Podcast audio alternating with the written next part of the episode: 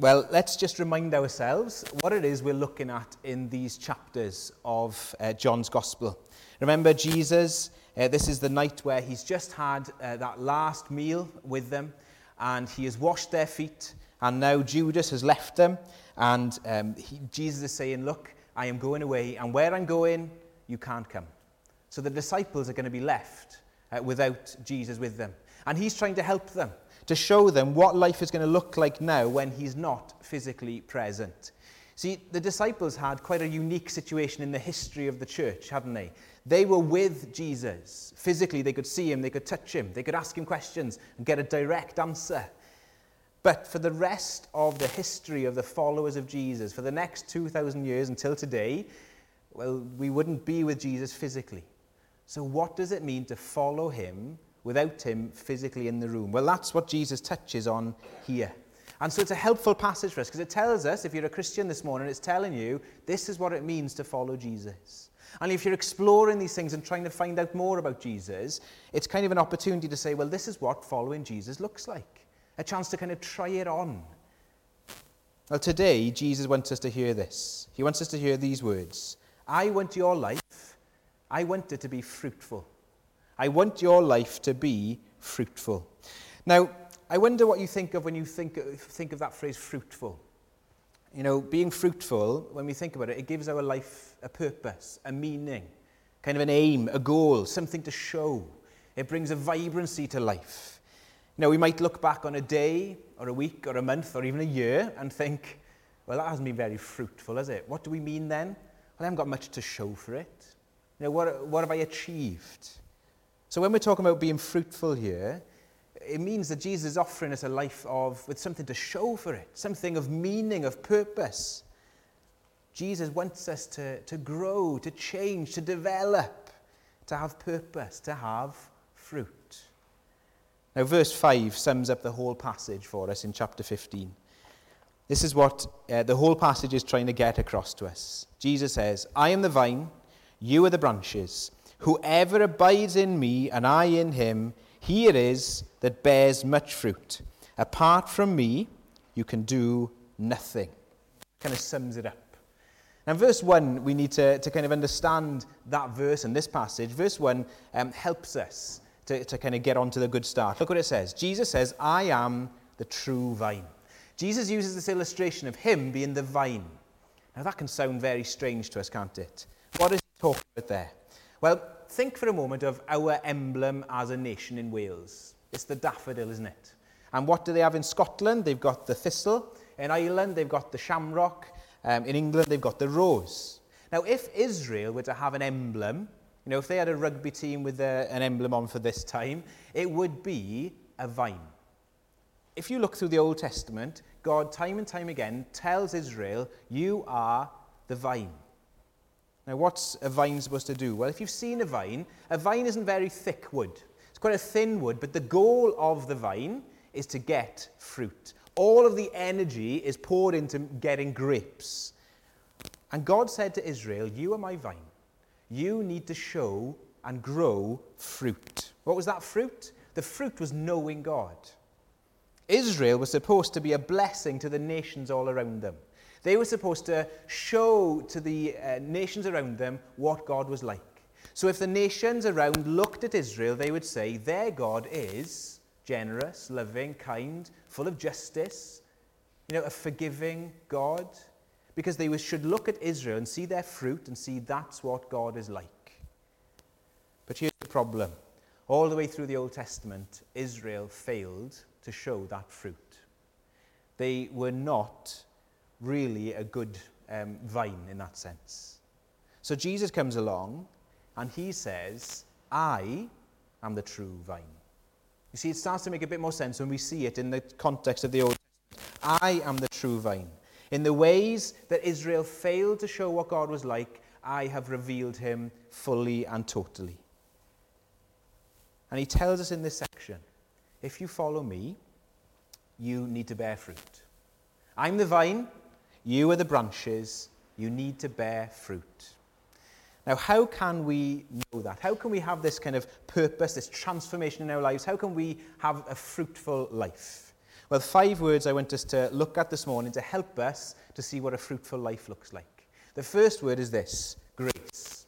To have a fruitful life, to know a fruitful life, we need to have uh, and know God's grace. Look at chapter 4, uh, chapter 15, verse 4, and the second half of it. See what it says there. As the branch cannot bear fruit by itself unless it abides in the vine, neither can you unless you abide in me. So he's saying, unless, the, you know, unless a branch is connected to the vine, there's going to be no fruit. And that makes sense, doesn't it? If a branch is far away from a vine, it's not going to have any fruit. It's just going to wither and die. Even if it's leaning against the vine, that's not going to help either. It needs to be kind of organically connected. And when that vine is connected to the branch, then there's hope of fruit. So Jesus is saying, we need, if you want fruit, you need to be connected, abiding, united to me, Jesus says. You need to remain in me. So, how do we get connected to Jesus to have this fruitful life? How can we be part of the vine? How can we uh, know what Jesus is speaking about here? And this is where we can often jump to a misconception. We might think, right, to, to be joined to Jesus, to be connected to him, I need to turn over a new leaf, you know, if you pardon the pun. You know, I need to um, make some resolutions. I need to change my life. I need to roll my sleeves up and get stuck into changing my life and turning it around. I need to impress Jesus. I, I, need to give to charity. I need to do religious works. I need to say my prayers, read the Bible, go to church. Then maybe I can be good enough to be connected to the vine.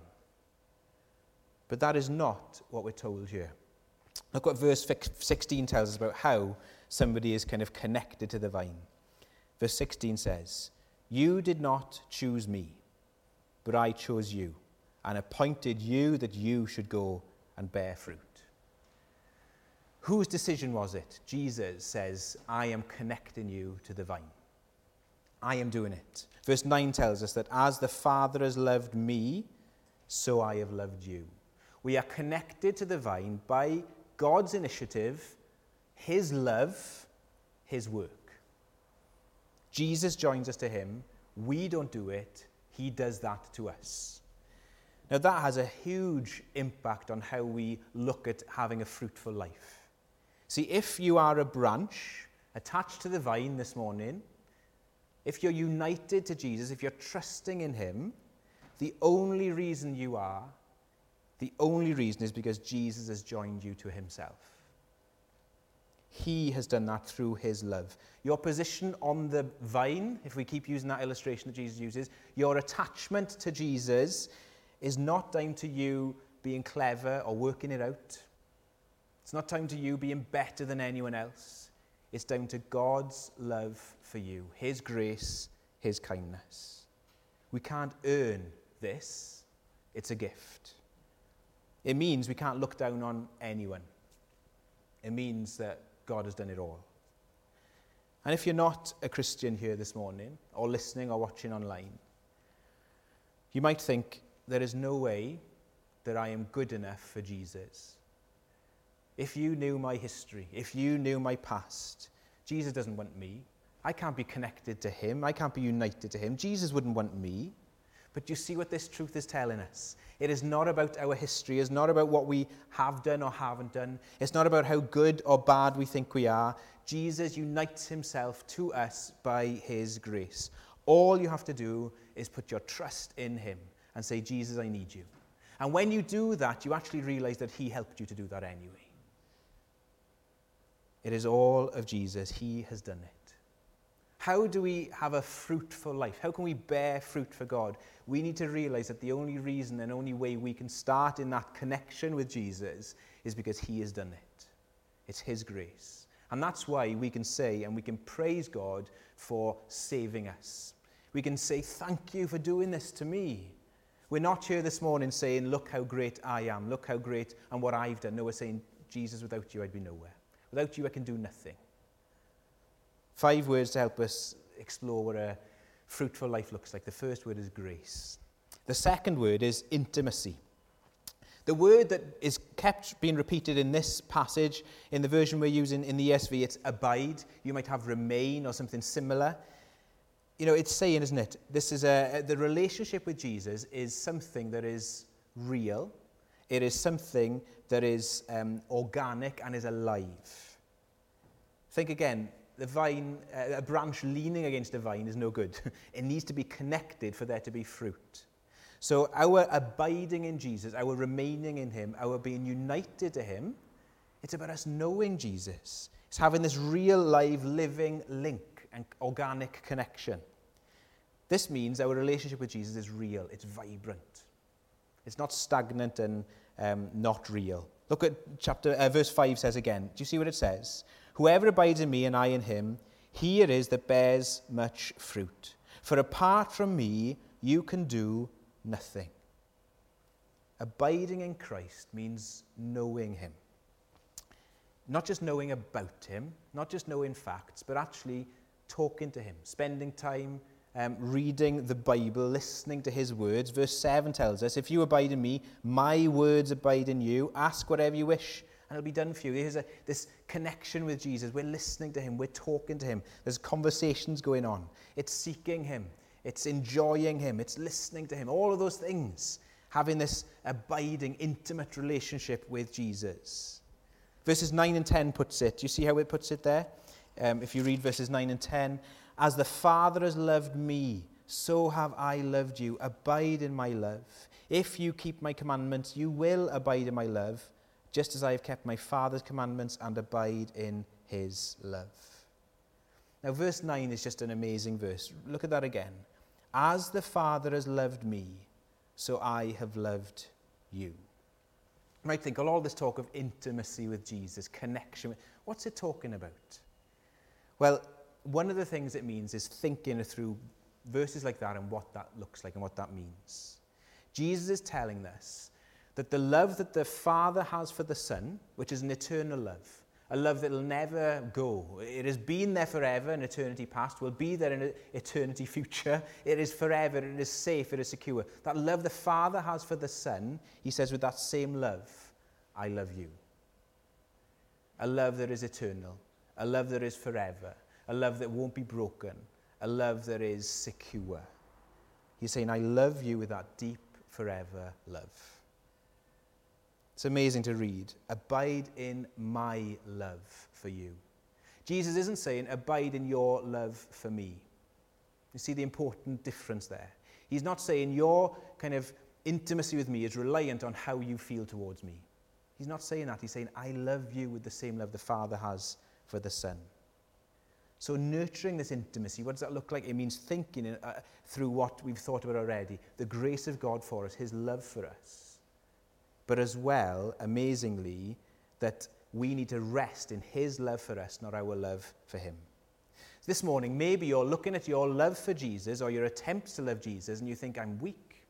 There is no way that I can um, be close to Jesus with how weak my love is for Him. But Jesus saying, stop looking at your feelings for, for me and look at my feelings for you. Look at how much I love you. This intimacy means we spend time thinking through these truths, what God has done for me, and then we'll see the knock on effect that has. We are secure in his love, just as the Father has loved the Son, so with that same love, I love you. Last week we saw that Jesus was going, but he was sending his Holy Spirit. He helps us to experience this love. And verse 11 tells us, which we'll look at in a moment, it says, I've spoken these things so that my joy may be in you and your joy may be full. As we learn about these things, as we understand these things, there is a depth and wonder of joy to this. You see, Jesus is the, the means uh, and the kind of way to keep going in the Christian life. To be fruitful, we need to abide in Him, think on His love for us. And notice what's been said here. Maybe you're not a Christian, you're thinking these things through. Jesus is saying, I am the source for a fruitful life. I am the source for this life with meaning and, and clarity. I am the source for that. The truth is, though, we turn to other sources for that same thing, don't we? Where are you turning this morning for meaning and purpose and hope? Where are you looking? What is your source of life and, and purpose? Because we're all turning somewhere. If we turn to stuff and things, if we turn to people, if we turn to uh, maybe our work or pleasure, these things promise us a lot, but they end up leaving us empty. Jesus this morning is saying, You need to connect to me, abide in me. He promises everything, and as we'll see, He gives us everything as well. Here is intimacy with Jesus. What does a fruitful life look like? It looks like recognizing and remembering the grace of God for us. It, it looks like knowing His intimacy uh, and knowing His love. And our, it's not our uh, feelings of love towards Him, but thinking on His love towards us. And our feelings will then uh, catch up with that. So, grace, intimacy. The third word is this discomfort. What does a fruitful look, life look like? Discomfort. It's like, well, the first two sound quite nice, but discomfort, I don't like the sound of that. But let's look at this picture that Jesus gives us here. In this picture, Jesus is the vine, we're the branches, but there's another person who is mentioned in verse 1 the vine dresser. Who is the vine dresser? The vine dresser is God the Father. Now, vine dressers apparently were the experts. They were the ones who knew how to get fruit from the vine. And how do you get fruit from the vine? The vine needed to be tended to, needed to be cared for, needed to be pruned. Uh, so that if there was a branch that wasn't showing fruit, they'd to be snapped off, thrown away. But if there is a branch growing fruit, then that branch would be pruned. Why are plants pruned? So that they will bear and grow more fruit. In one sense, it seems counterintuitive pruning. You know, if you cut away branches, you think, well, what are you doing? You know, you're, you're going to kill it. But actually, that produces more fruit. We've experienced this in our home. We had an apple tree given to us for our fourth anniversary, which is um, fruit. So one day on the doorstep, this big box came, literally a tree arrived on our doorstep. And uh, we've had it ever since and managed to keep it alive somehow by a miracle. But anyway, it's still alive. And people kept telling us, oh, you need to prune that tree. It's like, oh, okay, we'll, we'll prune the tree. But I was kind of too nervous to prune it. First year that I tried to prune it, I was very kind of gentle with it, you know, just kind of snipping the smallest bits on the edge off. Oh, there you go, I've, I've pruned the tree. But then after a few years, I thought, right, let's do this properly, or properly-ish, and I was a bit more, kind of cut the branches off a bit further down. You're thinking, it looks like you were doing damage to the tree. You know, what are you doing cutting off these branches that had apples on them a, a few months ago? What are you doing? But if you go to somebody who really knows what they're doing in the garden and you see them pruning, it's even more brutal, isn't it? You know, you look at somebody after somebody has pruned a plant and it just looks like, what have you done? You have killed this thing. But then in the spring or whenever that plant grows again, the branches come full of flowers, full of fruit. They come back stronger they come back with more fruit, with more flowers this second time. You know, sometimes uh, we need to realize this is how God deals with us. There are, part, there are things in our life, in our character, that are damaging us, damaging those around us, and grieving God. Things that if we keep them, keep going in this trajectory in our life with these things in our hearts and lives and minds, they're going to destroy us and those around us. And God, in His love, brings things into our life that hurt. Without those things, we would never notice the struggles and the issues that we have. And so God lovingly comes along and prunes us. And it hurts. It is uncomfortable. But it is loving. There's nothing loving about just leaving us kind of on the trajectory, on the, on the road to destruction. But God lovingly comes along and just wants to point out things. And he does that through pruning. You know, think again about a surgeon. What does a surgeon do? A surgeon takes a knife, and there are going to be some painful incisions. But without those incisions, you're not going to get any better. And in the same way, the master vine dresser comes along, and no snip is wasted with him. What is it in your life at the moment that God is putting you through that's uncomfortable, that's hard, that you don't understand?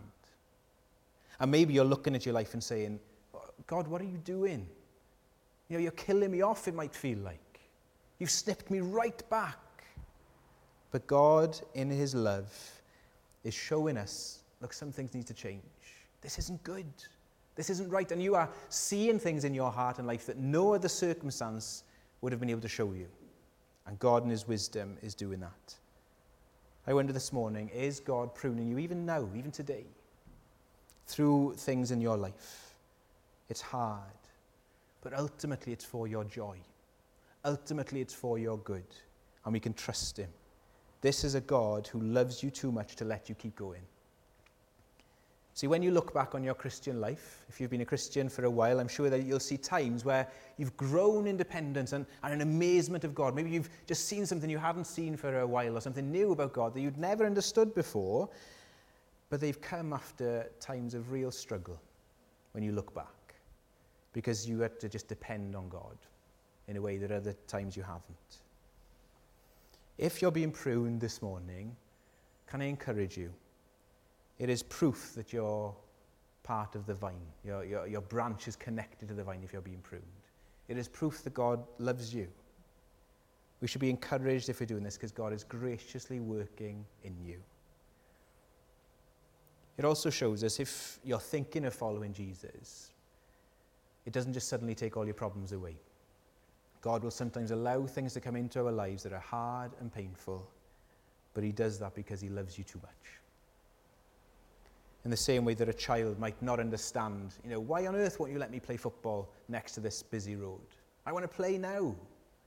But the parent says, no, no, no, it's not safe. You can see the danger, even though the parent doesn't understand. In the same way, God lovingly says, no, you, you're not doing this now because He loves us.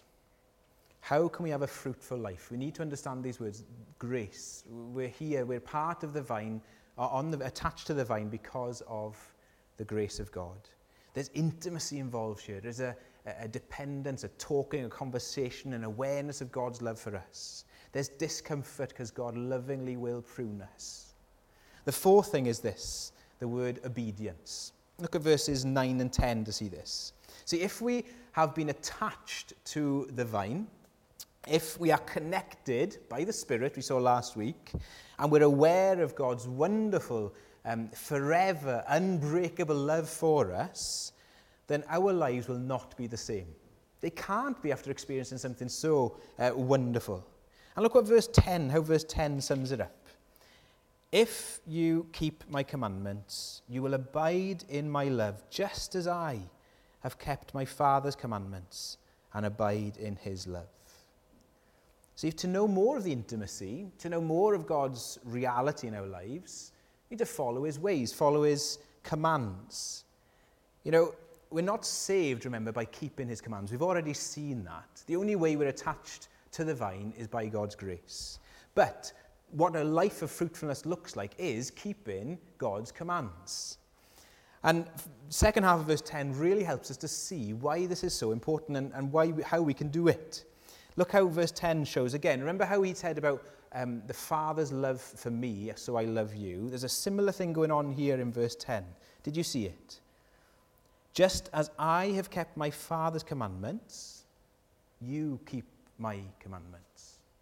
So let's think for a moment. How does Jesus keep the Father's commandments? Well, he doesn't do it begrudgingly. He doesn't do it in saying, oh, this is, I don't agree with this, but I'll do it anyway.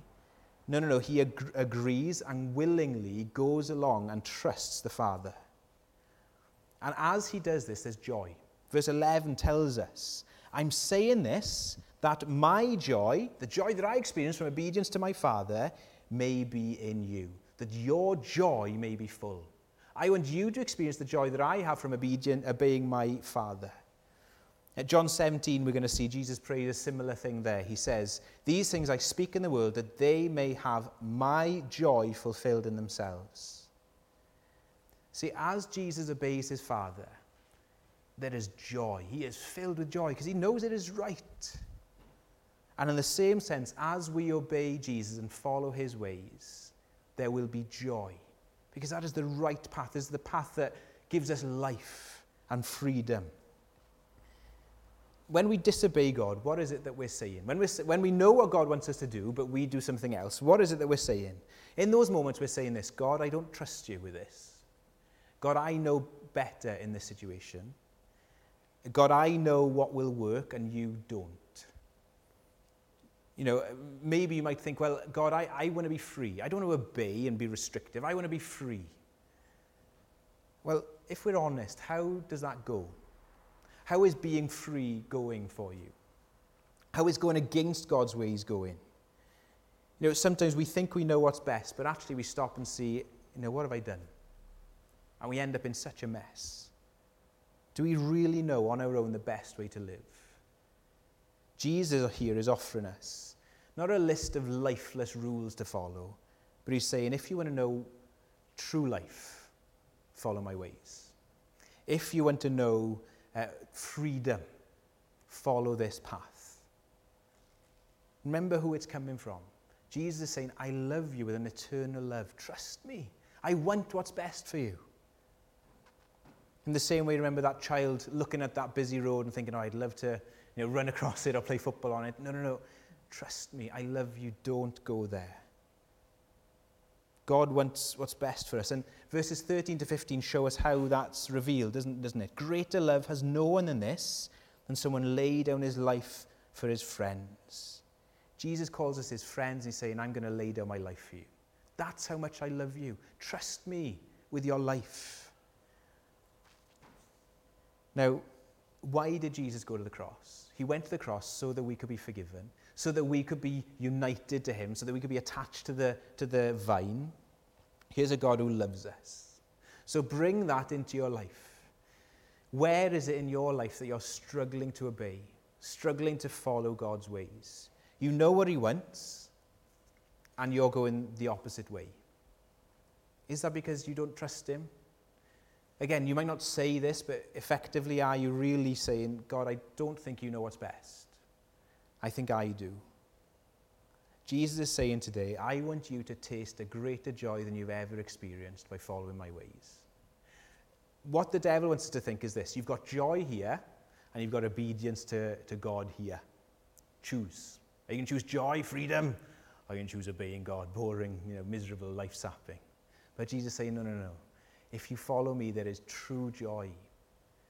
The devil robs us of joy. The devil's ways robs us of, of freedom. But Jesus' ways is true freedom and true joy. Jesus says, Follow me and know this. Why not try it this week? In this area that you're struggling to follow Jesus, with, whatever that might be, and it's going to be different for everybody in this room, follow Jesus' ways and just see if there's a joy and an awareness of the intimacy with Jesus that we speak of here in your life as a result.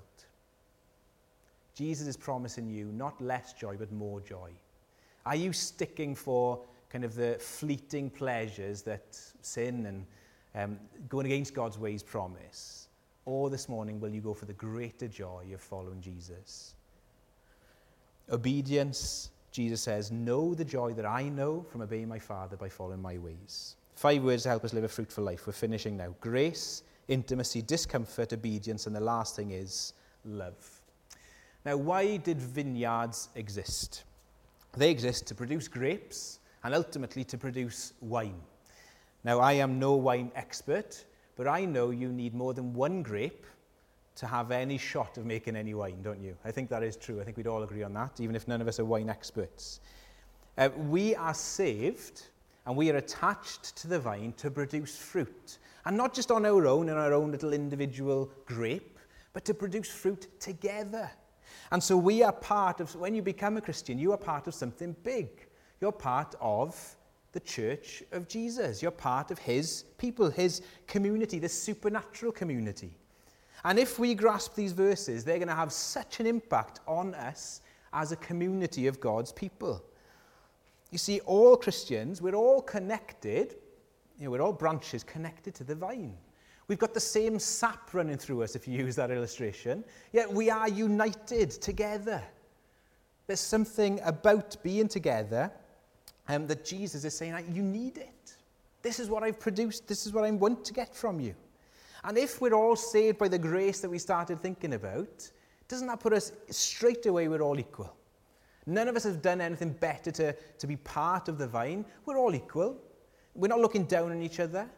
Not only that, but we are secure in his love because we're loved with this eternal love. God can't love you any more than he does now. He can't love you any less. We're all loved by that. So that means we don't try and kind of um, impress people to make ourselves feel better. because we're secure in the love that God has for us. What, being part of a community where you're not trying to get one up on each other, where you're not showing off, where you're not kind of talking about somebody else to put them down to make yourself feel better. To be in a place where we're secure in the love that God has for us, where we are supernaturally empowered to, to, to love Him. Then Jesus, that is why Jesus says, Love one another. Love one another. You've got to do this. He said, verse 17, These things I command so that you will love one another. Verse 14, You are my friends. We're all friends of Jesus. And he says, Love one another. In chapter 13, we didn't look at this, but if you read chapter 13, that is where Jesus gets up and takes the lowliest of positions by washing the disciples' feet. A job that the lowest of servants wouldn't even do. And Jesus did it. And then he says at the end, Now that I've cleaned you, now that I've washed you, go and do likewise. Serve one another. Put others' interest before yourself. Not because of what you'll, you know, not because of getting one up on, one, on each other, but because that's how Jesus serves us, because we love one another. Verse 13, do you see? Um, greater love has no one than this, that someone lay down his life for his friends. We need to live sacrificial, selfless lives for one another. How can I serve you? Not what am I getting out of this? So often church can become that, can't it? But I'm not getting anything from it. If we have that attitude, we'll all end up um, you know, leaving. We need to come with the attitude that says, what can I give? Because Jesus has served me. What can I offer? And that might not be anything obvious or anything up front or anything um, that everybody sees. It might be something really in the background. But we get to do it for one another. This is a supernatural community that Jesus is saying, I want you to be part of. So this week, how can you show love for somebody in church? How can you do that? It's, it's really tricky at the moment, isn't it? Because I, I think normally we want to just spend lots of time together and be in each other's homes and think, but we can't do that at the moment. Hopefully not too long, but not at the moment. But, but what can you do under the restrictions? Who could you phone? Who could you send a note to? Who could you pop to the garden of with an umbrella?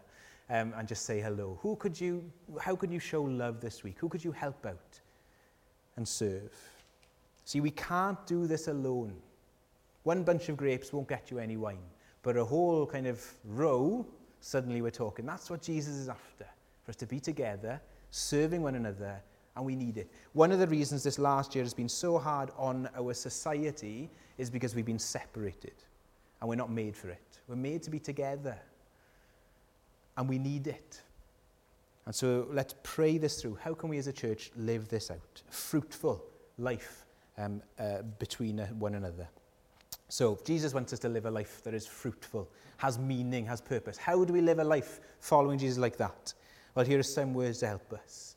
Grace, intimacy, discomfort, obedience, and love. And let me finish by reading that verse that sums it all up. Jesus says, Verse 5 I am the vine, you are the branches. Whoever abides in me and I in him, he it is that bears much fruit. Apart from me, you can do nothing.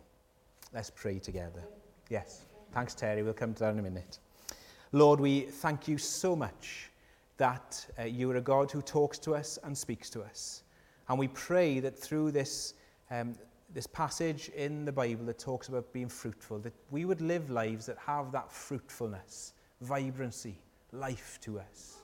Lord, we pray for us as a church that we would love one another, lay down our lives for one another, just as Jesus laid down his life for us. We pray, Lord, that this would all be rooted and grounded in the grace and the love we've experienced from you. We are sorry, Lord, that we so often fail to do this.